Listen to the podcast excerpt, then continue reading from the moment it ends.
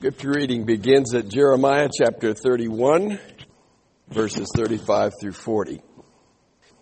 Thus says the Lord, who gives the sun for light by day and the fixed order of the moon and the stars for light by night, who stirs up the sea so that its waves roar, and the Lord of hosts is his name. If this fixed order departs from before me, declares the Lord, then the offspring of Israel also will cease from being a nation before me forever. Thus says the Lord, if the heavens above can be measured and the foundations of the earth searched out below, then I will also cast off all the offspring of Israel for all they have done, declares the Lord. Behold, days are coming, declares the Lord, when the city will be rebuilt for the Lord from the tower of Hananel to the corner gate. The measuring line will go out farther straight ahead to the hill Gareb, and then it will turn to Goah. And the whole valley of the dead bodies and of the ashes and all the fields as far as the brook Kidron to the corner of the horse gate toward the east shall be holy to the Lord it will not be plucked up or overthrown anymore forever. Now from Romans chapter 11, beginning at verse 25. For I do not want you, brethren, to be uninformed of this mystery, lest you be wise in your own estimation. That a partial hardening has happened to Israel until the fullness of the Gentiles has come in. And thus all Israel will be saved, just as it is written. The deliverer will come from Zion he will remove ungodliness from Jacob. And this is my covenant with them when I take away their sins. From the standpoint of the gospel, they are enemies for your sake, but from the standpoint of God's choice, they are beloved for the sake of the fathers. For the gifts and the calling of God are irrevocable. For just as you once were disobedient to God, but now have been shown mercy because of their disobedience, so these also now have been disobedient in order that because of the mercy shown to you, they also may now be shown mercy.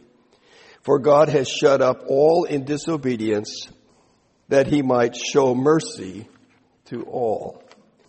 Oh, the depth of the riches both of the wisdom and the knowledge of God. How unsearchable are his judgments and unfathomable his ways. For who has known the mind of the Lord or become his counselor? Or who has first given to him that it might be paid back to him again? For from him and through him and to him are all things. To him be the glory forever. Amen. Let's pray. Father, those are the things that we have been celebrating as we have worshiped this morning. To you goes the glory. And we are grateful and joyful because what you have done.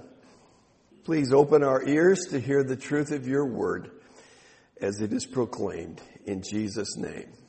Amen. Amen. Thank you, brother. Good morning. If you're going to title a sermon, How to Know When God is Done with Israel, you can be sure that you'll get in trouble with somebody when you preach that sermon. Honestly, I cannot get away from the forcefulness of the passage in Jeremiah chapter 31, and I think we shouldn't underplay the forcefulness of this passage at all. God is spelling something out for us here in no uncertain terms.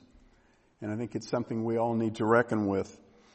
Uh, I believe that we would be very hard pressed to identify a people on earth anywhere that has had so many other nations seek to enslave or destroy it across so many generations of mankind as the people descended from Abraham, Isaac, and Jacob. Most of the first 400 years of Israel's existence was spent uh, as slaves in harsh bondage in Egypt.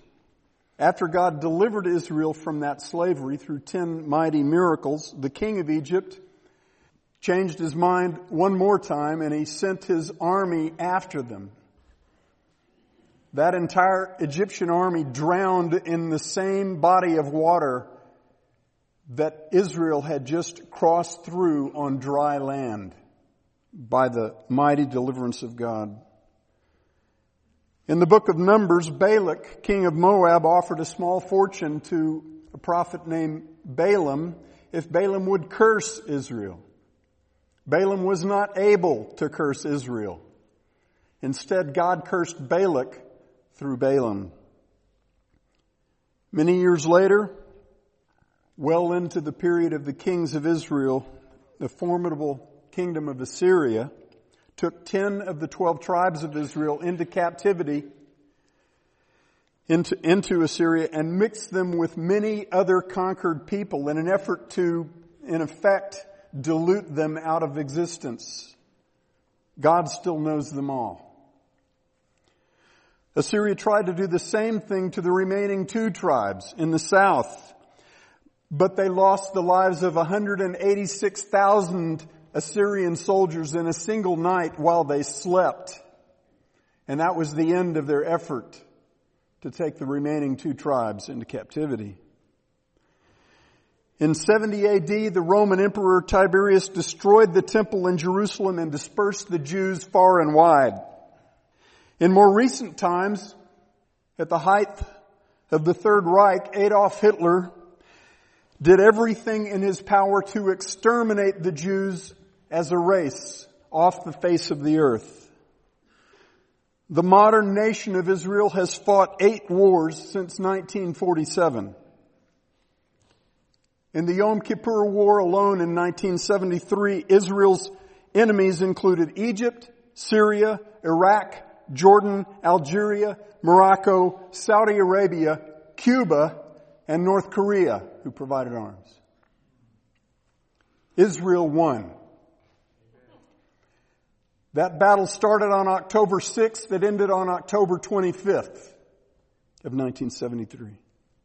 In the early, early part of this century, the Iranian cleric Ayatollah Khomeini and the Iranian president Mahmoud Ahmadinejad declared that Israel must be uprooted and wiped off the pages of history.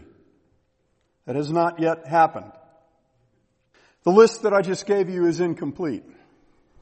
But suffice it to say that the descendants of Abraham, Isaac, and Jacob have, have had many powerful enemies who have sought their end over a very large span of human history. And all of that animosity has been directed against a people who has, except during a very brief period of time under the reign of Solomon, and during a very brief time between the 67 war and the 73 war, never possessed a piece of real estate on this earth much bigger than the state of New Jersey. You wouldn't think that such a people would be quite so resilient for quite so long a time. Many years ago in my life, when I was very young in the Lord, I went to a conference taught by a man who had been raised as an Orthodox Jew but had come to faith in the Lord Jesus Christ. His name was Arnold Fruchtenbaum, and some of you here know of his ministry quite well. Brother Fruchtenbaum said toward the beginning of that conference that by the end of the conference, we would know how to get rid of Israel. In the last message, he delivered the punchline. And the punchline, beloved, is Jeremiah 31 verses 35 to 40. That passage answers the question very directly. It tells us what has to happen for Israel to cease to exist as a nation in the eyes of God and in the plan of God. God says straight up in this passage, here's how you'll know when I've had all I'm gonna, gonna take of Israel's stubborn and rebellious and stiff-necked hearts. Or to use God's own words, here's how you will know when I have, quote, cast off the offspring of Israel for all that they have done.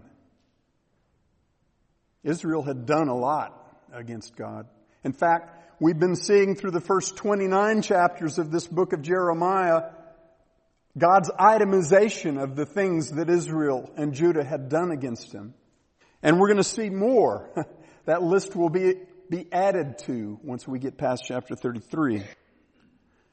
Israel and Judah had given, given God plenty of cause to be done with them. Not just every now and then, but for generation after generation of their history as a people. Here, according to Jeremiah 31 verses 35 through 37 is what would make God be done with Israel. And here are three, three things that would have to happen. Somebody would have to do away with the fixed order of the sun and the moon and the stars and the sea. The second thing that would have to happen is that somebody would have to measure the universe. The third thing is that somebody would have to explore the depths of the earth, and I don't mean just the oceans. Has that happened yet? As of last night, the moon and the stars appeared to me to be still pretty much where they've been since the constellations were first charted out by the earliest astronomers. And as of this morning, the sun appears to be pretty much where it's been since before people were around to see its light. So has the first condition been met? No. The waves of the sea continue to the tides and the waves continue to do their thing day by day. How about the second condition? Well, by the latest, by the latest measurements of the observable universe through the Hubble telescope, astronomers declared that we can observe roughly 93 billion light years of space.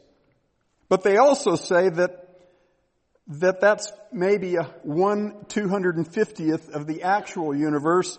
And the honest astronomers and astrophysicists admit that their algorithms are extrapolations, they're guesses, and that it's very possible that the universe is just simply infinite. So has the second condition been met? No. How about the third condition? I love this one. Search out the foundations of the earth. The pressure in your car tires is roughly 30 to 40 psi. The pressure at the Earth's core is roughly 53 million psi. The latest estimates of the temperature at the Earth's core are between 8,000 and 11,000 degrees Fahrenheit. Anybody want to go explore that? So friends, is God done with Israel yet?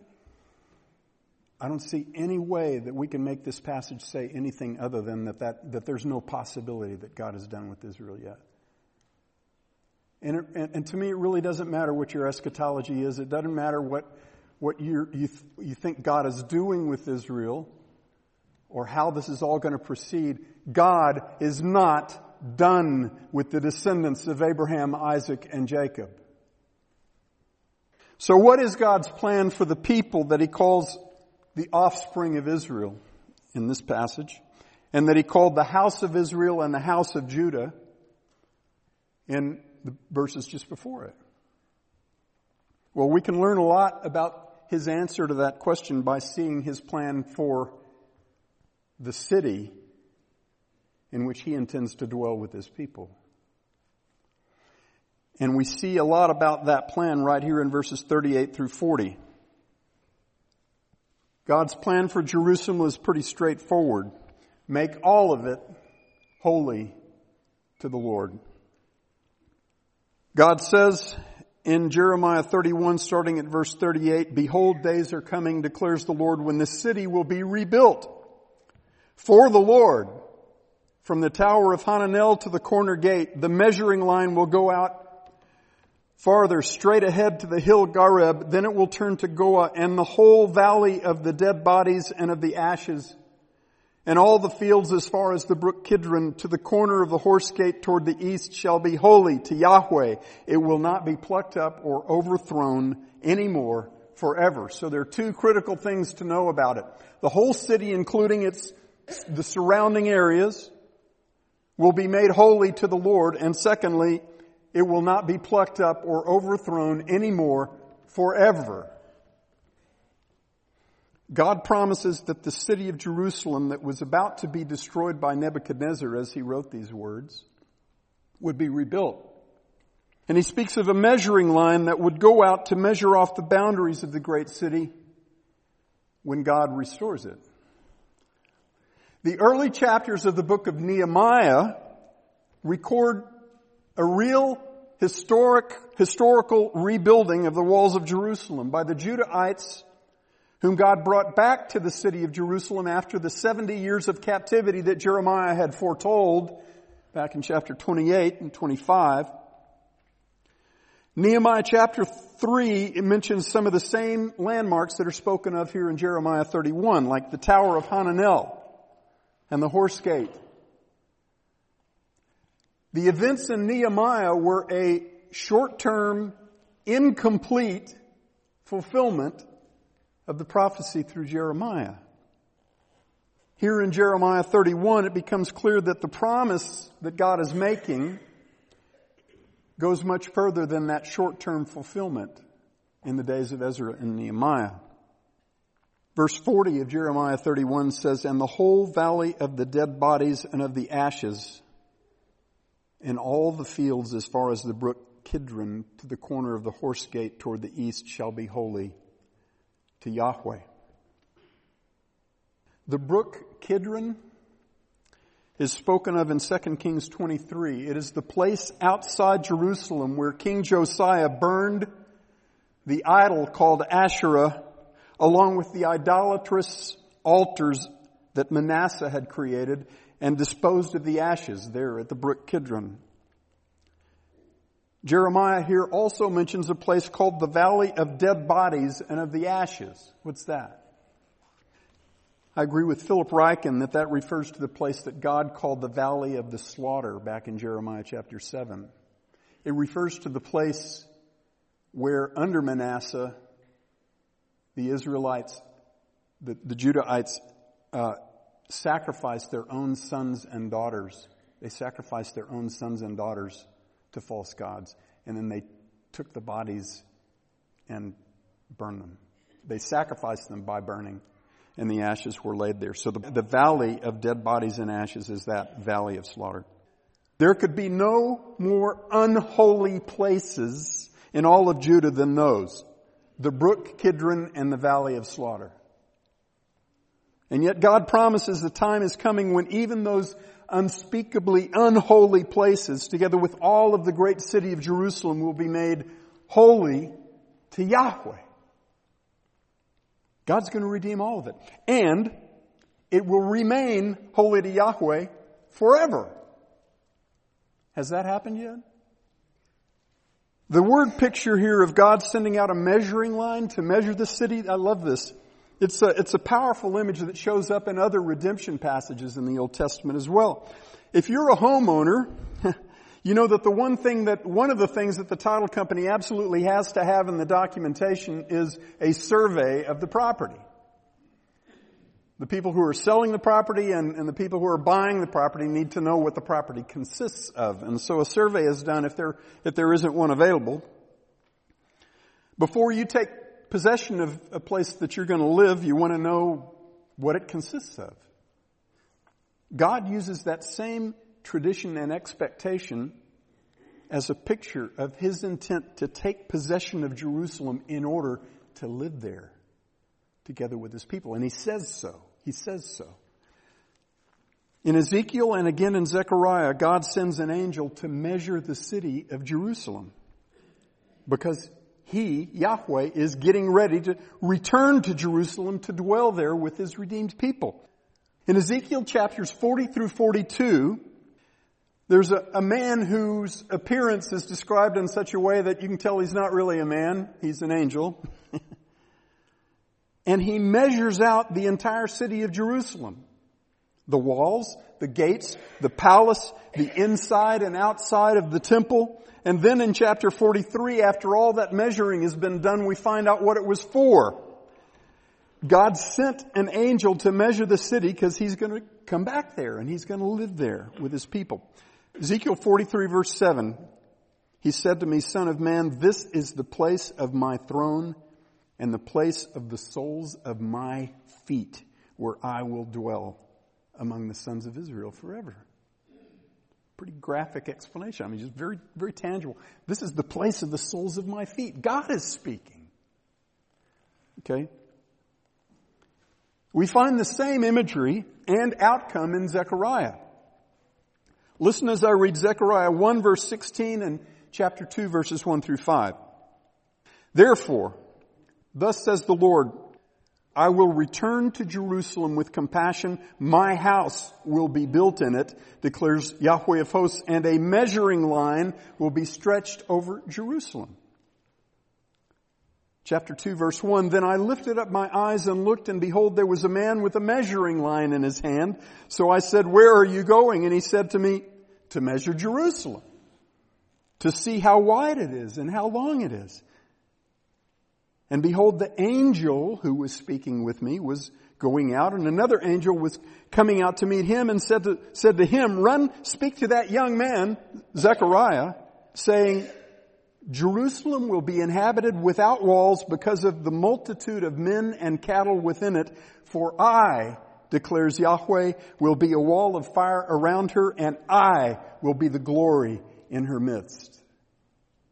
Later in that same chapter, chapter 2, Jeremiah writes, Sing for joy and be glad, O daughter of Zion, for behold, I am coming and I will dwell in your midst, declares the Lord. And many nations will join themselves to, to the Lord in that day and will become my people. Then I will dwell in your midst. When God repeats himself, we're supposed to pay attention. God's decree to measure Zion, Jerusalem, is him declaring his intention to return to Jerusalem that he may dwell in that place together with his people forever. Zechariah chapter 14 says that that same redeemed city will be made entirely holy to Yahweh, just like he said through Jeremiah. Listen to Zechariah 14 verses 9 through 11 and then 20 and 21. And the Lord will be king over all the earth. In that day Yahweh will be the only one and his name the only one. All the land will be changed into a plain from Geba to Rimmon south of Jerusalem. But Jerusalem will rise and remain on its site from Benjamin's gate as far as the place of the first gate to the corner gate and from the tower of Hananel to the king's wine presses. People will live in it and there will no longer be a curse. There will no longer be a curse for Jerusalem will dwell in security. Verse 20, in that day there will be inscribed on the bells of the horses, holy to Yahweh. And every cooking pot in Jerusalem and Judah will be holy to Yahweh of hosts. God is making ready a city for his people, a city in which he will dwell together with his people. And every part of that glorious place is going to be holy to the Lord, including the people. At the end of Isaiah chapter 59, God promises to send one that he calls his own arm to bring salvation to his people. In verse 20, he says, A redeemer will come to Zion and to those who turn from transgression in Jacob, declares the Lord. In the next verse, he declares, in effect, the same promise that he made through Jeremiah that we saw last week in Jeremiah 31, verses 31 to 34. He talks about writing his word, his, his truth in their hearts.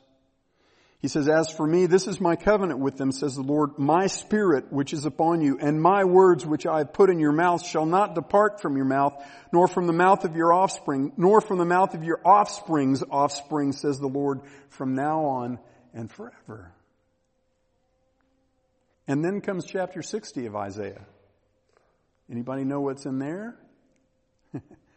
All of chapter 60 speaks of the same wonderful redeemed place, Zion, Jerusalem, made new. It speaks of that city in terms unlike anything that men have ever seen on this earth. And it speaks of the one who redeemed both the city and its inhabitants.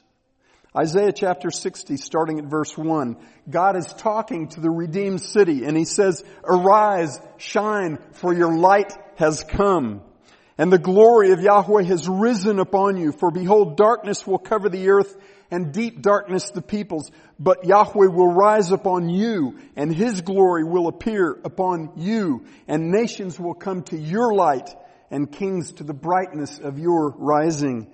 Verse 14, and they will call you the city of Yahweh, the Zion of the Holy One of Israel. Whereas you have been forsaken and hated with no one passing through you, I will make you an everlasting pride, a joy from generation to generation. Then you will know that I, Yahweh, am your Savior, your Redeemer, the Mighty One of Jacob. See, there is an unbreakable connection between the return of the Redeemer to the city and the holiness of the city and its inhabitants. God is not going to dwell in an unholy place with unholy people. He's going to make both perfectly holy. God is not done with Israel. In Romans 11 verses 25 to 32, we see some astonishing things presented. I'll come back to that passage in a moment, but let me say this. I, I believe that we are on very shaky ground if we say that God's special intention for the physical descendants of Abraham, Isaac, and Jacob has ended.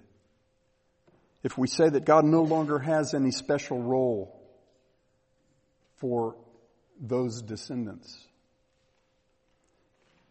In Matthew 21, at the end of the parable of the landowner and the rebellious vine growers, Jesus said to the Jews, Therefore I say to you, the kingdom of God will be taken away from you and given to a nation producing the fruit of it.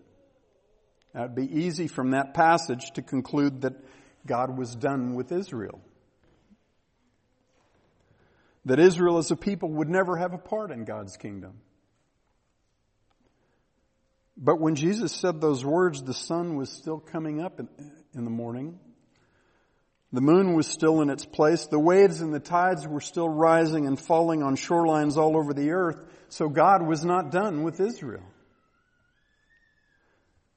It was not unusual for God to turn his face away from Israel for a time and then to call them back to him. In Jeremiah chapter 30, God declared that Israel's wound was incurable because their sin against him was so grievous. And then he said, I will cure your wound and I will bring you back to myself. He declared that he, in the next chapter, chapter 31 of Jeremiah, that he'd make a new covenant with the house of Israel and the house of Judah by which he would write his law on their hearts and make them know him personally, from the least of them to the greatest of them. Amen. In the book of Hosea, God declared that he had divorced Israel. Then he said he would make them who were not his people, his people. In Acts chapter 3, verses 25 and 26, who is Peter talking to? Acts chapter 3. He's talking to the apostate Jews in Jerusalem who had rejected Jesus to the point of demanding his execution at the heart, at the hands of godless men. And he said to those Jews, it is you who are sons of the prophets and of the covenant which God made with your fathers, saying to Abraham, and in you, in your seed, all the families of the earth shall be blessed. For you first, Israel, God raised up his servant and sent him to bless you by turning everyone from your wicked ways. In John chapter 5, just before Jesus said to the Jews, you search the scriptures because you think that in them you will find eternal life, but it is these that speak of me. Just before he said that, he said, these things I say that you may be saved. How will God fulfill all of his covenant promises to the house of Israel and to the house of Judah? By bringing many descendants of Abraham, Isaac, and Jacob to faith in the Lord Jesus Christ along with countless people from every tribe and tongue and nation on the face of the earth. God is not finished with Israel yet. How do I know that? Because the sun and the moon and the stars and the seas are still in their places. There's another basis upon which I'm convinced that God is not finished with Israel yet. And that's because there has never yet been a wholesale revival of Jews to faith in Jesus Christ. There has never yet been a turning to Jesus on a national scale among the descendants of Abraham, Isaac, and Jacob. And I believe with all my heart that that is coming. In Romans 11 verses 25 to 32, Paul says, I do not want you brethren, you Gentile brethren, to be uninformed of this mystery, lest you be wise in your own estimation. That a partial hardening has happened to Israel until the fullness of the Gentiles has come in. And thus, all Israel will be saved. Just as, as it is written, the deliverer will come from Zion. He will remove ungodliness from Jacob. And this is my covenant with them when I take away their sins. Do you know how many times in the Old Testament God prophesies that He's going to take away the sins of the house of Israel and the house of Judah? It's over and over and over and over again. Paul goes on in Romans 11 to tell us some more about God's not yet finished plan for Israel. And this is astonishing. He says, from the standpoint of the gospel, they, the Jews, are enemies for your sake, Gentile Christians. But from the standpoint of God's choice, they are beloved for the sake of their fathers, for the gifts and the calling of God are irrevocable. You know what irrevocable means? It can't be undone. For just as you, Gentiles, were once disobedient, disobedient to God, but now have been shown mercy because of their disobedience, the Jews, so these also, the Jews now have been disobedient, disobedient in order that because of the mercy shown to you, they also may now be shown mercy. For God has shut up all in disobedience that he show, may show mercy to all. Does that sound like God is finished with his plan of redemption for Israel? I'm, I'm just looking at the plain sense of the word, guys, of the words. If I'm wrong, I'm wrong, but if, I don't know, man. It just looks so plain to me. God has not yet turned large numbers of Jews back to himself through their jealousy over his grafting in of Gentiles like us, like many of us in this room, into the promises that were made to Abraham, Isaac, and Jacob. And until that has happened, I'm pretty sure that he's not finished with Israel yet. One more thing. I do not believe that Israel will continue to exist as a distinct people in the eyes of God in the eternal state in the New Jerusalem. And here's why. Those three things. And listen as I read Isaiah chapter 60 verses 18 to 22. God is talking to his city his redeemed city, Jerusalem, Zion. He says, violence will not be heard in your land again, nor devastation or destruction within your borders, but you will call your walls salvation and your gates will be called praise.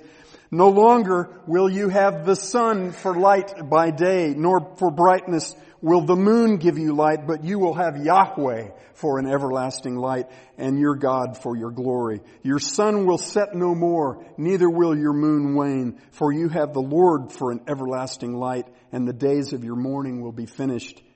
Then all your people will be righteous. They will possess the land forever, the branch of my planting, the work of my hands, that I may be glorified. In Revelation 21 verse 1, John is given a vision of the new heavens and the new earth, and what does he say? He says, I saw a new heaven and a new earth, for the first heaven and the first earth passed away, and there is no longer any sea. The fixed order of the sun and the moon and the stars and the sea is gone. It's replaced. The earth all the way to its elements is burned up and replaced. In verses 23 to 24, he says in the city, Revelation 21 verses 23 to 24, the city has no need, just, he says what Isaiah said. The city has no need of the sun or the moon to shine upon it, for the glory of God has illumined it, and its lamp is the Lamb. And the nations shall walk by its light, and the kings of the earth shall bring their glory into it. God declares himself that when the New Jerusalem comes, the fixed order of the sun and the moon and the stars and the sea will cease as we know it now through both Isaiah and John, he said that in the New Jerusalem, those things will be gone. They will be changed. All will be made new. And when that day comes, beloved, when that day comes, that which is already true in the body of Christ will be true in all of the new heavens and the new earth. There will be no distinction between Jew and Gentile, slave and free man, male and female, for we will all be sons of God through faith in Jesus Christ. We today in the body of Christ are all one in Christ. And if we belong to Christ, then we are Abraham's offspring, heirs according to promise. None of this means that anybody gets to know exactly when or how God will carry out his redemptive intention for Israel. The verses that I want all of us to walk away thinking about really hard are in Romans 11 verses 33 to 36. Oh, the depth of the riches, both of the wisdom and the knowledge of God. How unsearchable are his judgments and unfathomable are his ways. For who has known the mind of the Lord or who became his counselor? Or who has first given to him that it might be paid back to him? For from him and through him and to him are all things. To him be the glory forever. Amen. You and I should not get too excited about our preferred view of end times. If our favorite theological system doesn't leave us humbly saying the same thing about God that Paul says right there, then our favorite theological system is too precise. Another thing that I must say is that Christians absolutely must not take an Israel can do no wrong approach to current events. What that does is it is it creates an impediment to the gospel that should not exist.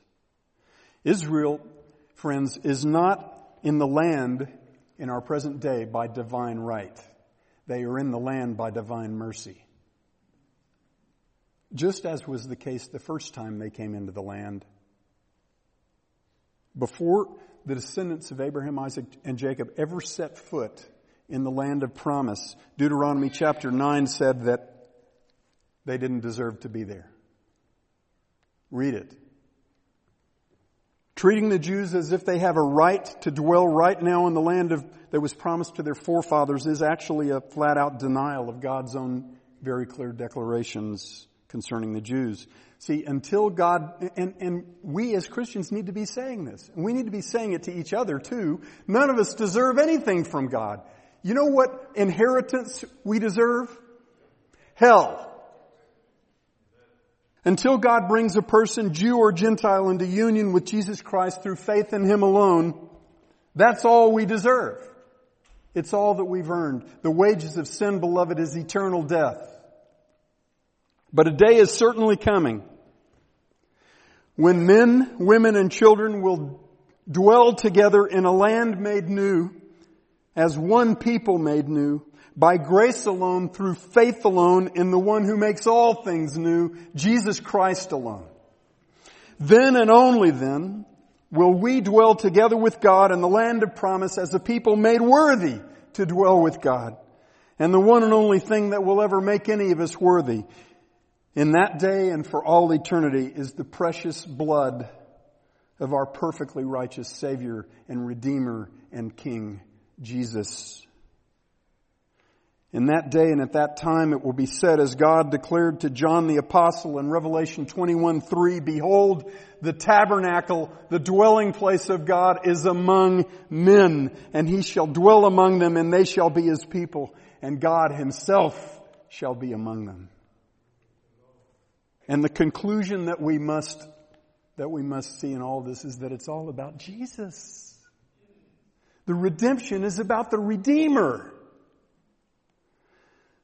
I'm going to jump ahead a little bit to Jeremiah 33, which we'll look at again later, but the connection between that passage and this one in Jeremiah 31 is, is powerful and it's exceeding, exceedingly important. It's very personal.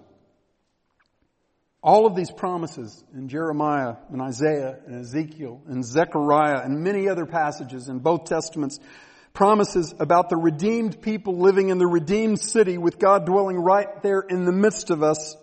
All of it is about the Redeemer who makes all of it happen. Every prophecy of that day when God will dwell in the land of promise with his people is fulfilled only in one person, Jesus, the long promised King and Savior. Listen to Jeremiah 33, which, which picks up again on the behold, days are coming theme that pervades these chapters in Jeremiah. Behold, days are coming, declares Yahweh when I will fulfill the good word which I have spoken concerning the house of Israel and the house of Judah. In those days and at that time, I will cause a righteous branch of David to spring forth, and he shall execute justice and righteousness on the earth. In those days, Judah shall be saved, and Jerusalem will dwell in safety, and this is the name by which she shall be called the Lord is our righteousness. Not, not the Lord made us righteous, but the Lord is our righteousness.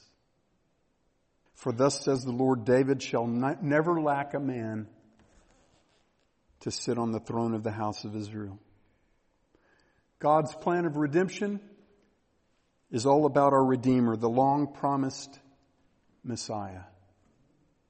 The Son of Man the Son of God, the Son of David, who will reign on the throne of David and over his kingdom to establish and uphold that kingdom in justice and righteousness from then on and forevermore. The zeal of Yahweh of hosts will accomplish this. Loving Father, your ways are not our ways. And Father, we confess that, that your ways are unsearchable and your judgments are unfathomable. And as we read these things and ponder these things, we simply, we fall on our knees before you and we say, we say praise and glory and honor be to God the Father, God the Son, and God the Spirit. We confess, Lord, that your plan of redemption is perfect.